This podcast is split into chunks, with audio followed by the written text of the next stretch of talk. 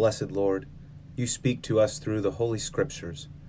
Grant that we may hear, read, respect, learn, and make them our own in such a way that the enduring benefit and comfort of the Word will help us grasp and hold the blessed hope of everlasting life given us through our Savior Jesus Christ. Amen.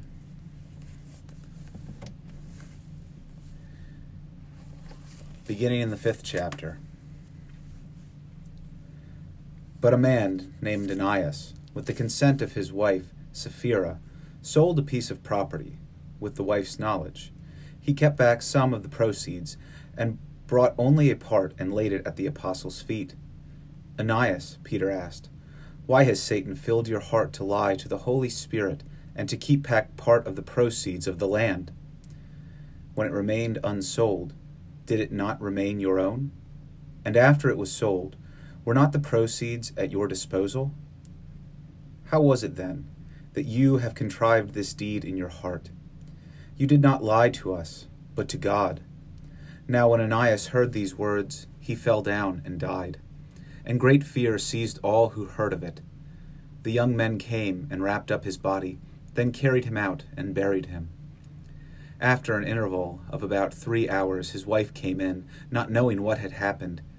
Peter said to her, Tell me whether you and your husband sold the land for such and such a price. And she said, Yes, that was the price.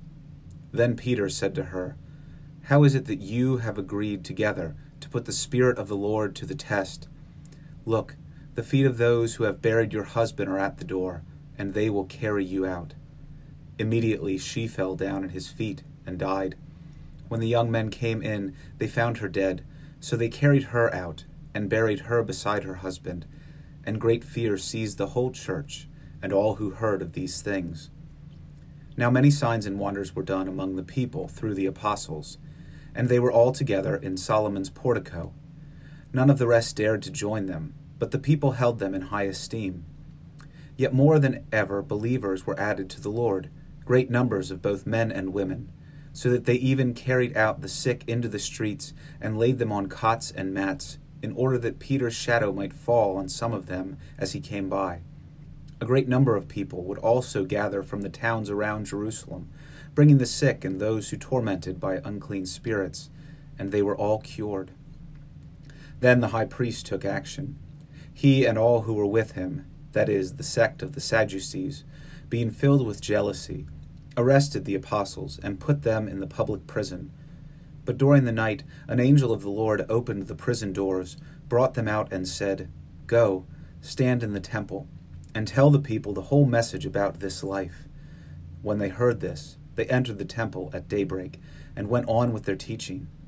When the high priest and those who were with him arrived, they called together the council and the whole body of the elders of Israel and sent to the prison to have them brought.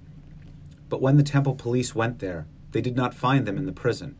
So they returned and reported. We found the prison securely locked and the guards standing at the doors, but when we opened them, we found no one inside.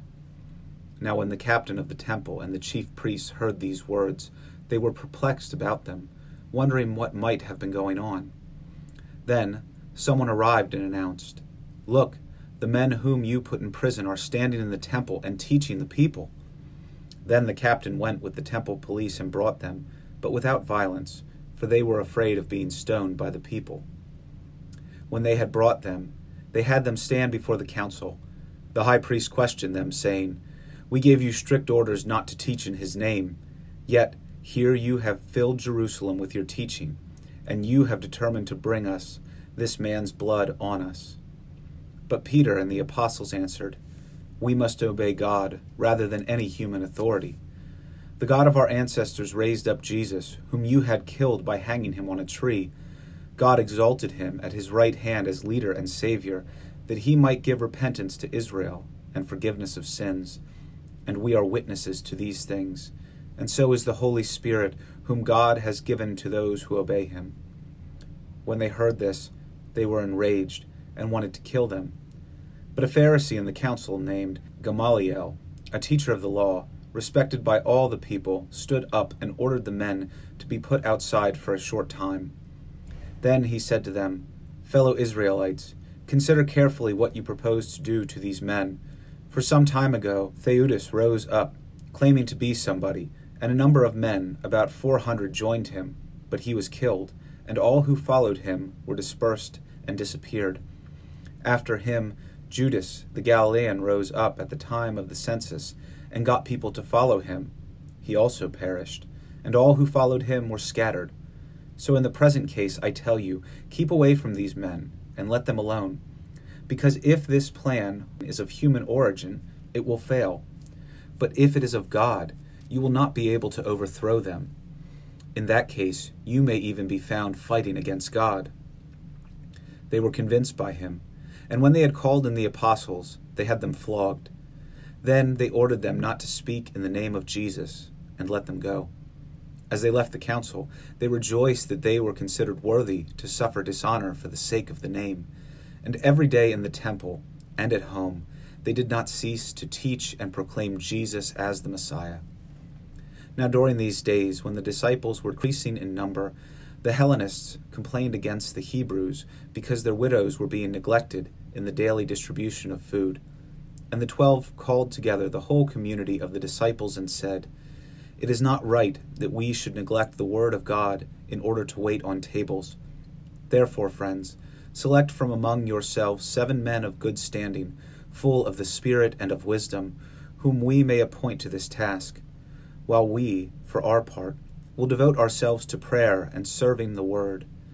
What they said pleased the whole community, and they chose Stephen, a man full of faith and the Holy Spirit, together with Philip, Prochorus, Nicanor, Timon, Parmenas, and Nicholas, a proselyte of Antioch. And they had these men stand before the apostles, who prayed and laid their hands on them. The word of God continued to spread. The number of the disciples increased greatly in Jerusalem and a great many of the priests became obedient to the faith.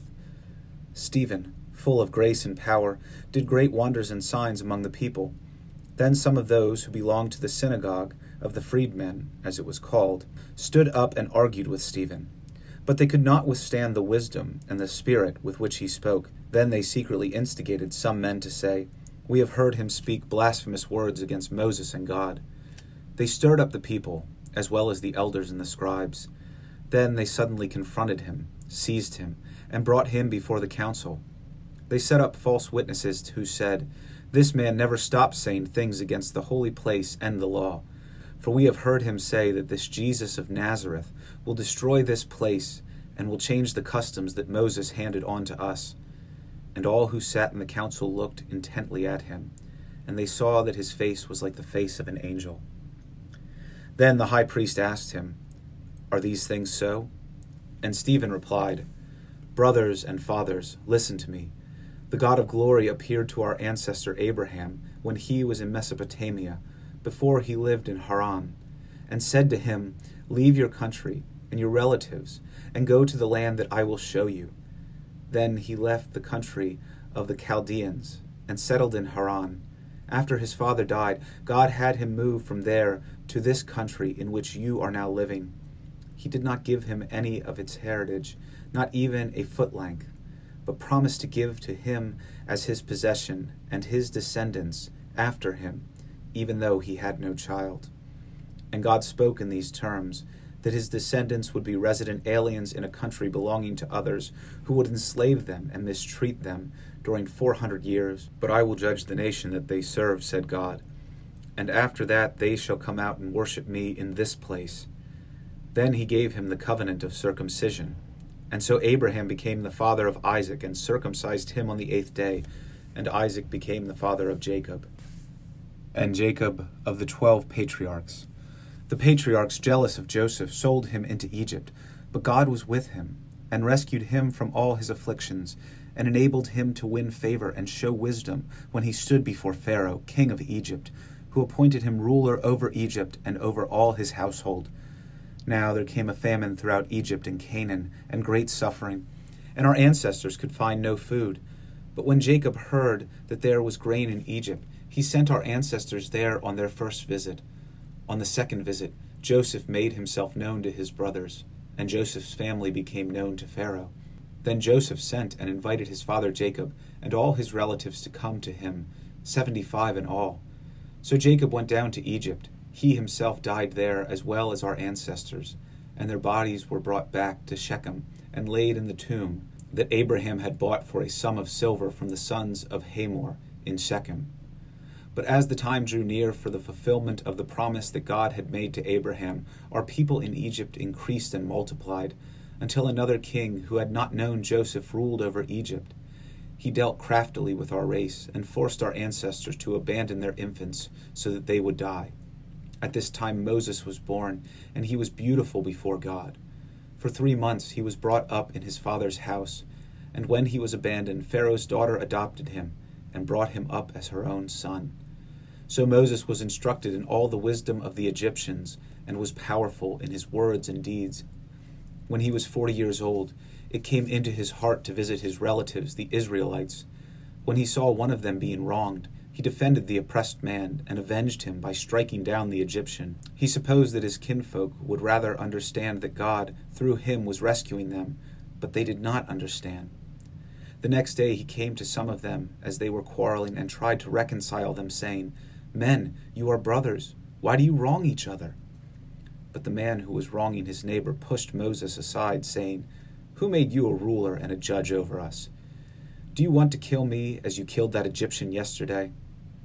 When he heard this, Moses fled and became a resident alien in the land of Midian.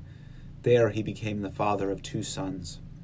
Now, when forty years had passed, an angel appeared to him in the wilderness of Mount Sinai, in the flame of a burning bush. When Moses saw it, he was amazed at the sight, and as he approached to look, there came the voice of the Lord I am the God of your ancestors, the God of Abraham, Isaac, and Jacob. Moses began to tremble and did not dare to look. Then the Lord said to him, Take off the sandals from your feet, for the place where you are standing is holy ground. I have surely seen the mistreatment of my people who are in Egypt, and have heard their groaning, and I have come down to rescue them. Come now, I will send you to Egypt.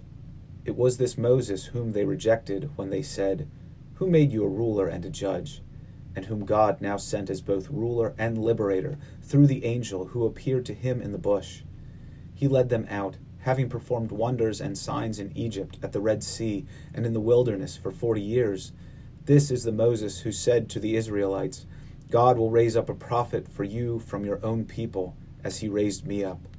He is the one who was in the congregation in the wilderness, with the angel who spoke to him at Mount Sinai, and with our ancestors, and he received living oracles to give us. Our ancestors were unwilling to obey him. Instead, they pushed him aside, and in their hearts they turned back to Egypt, saying to Aaron, Make gods for us, who will lead the way for us. As for this Moses who led us out from the land of Egypt, we do not know what has happened to him. At that time they made a calf, offered a sacrifice to the idol, and reveled in the works of their hands. But God turned away from them and handed them over to worship the host of heaven, as it is written in the book of the prophets.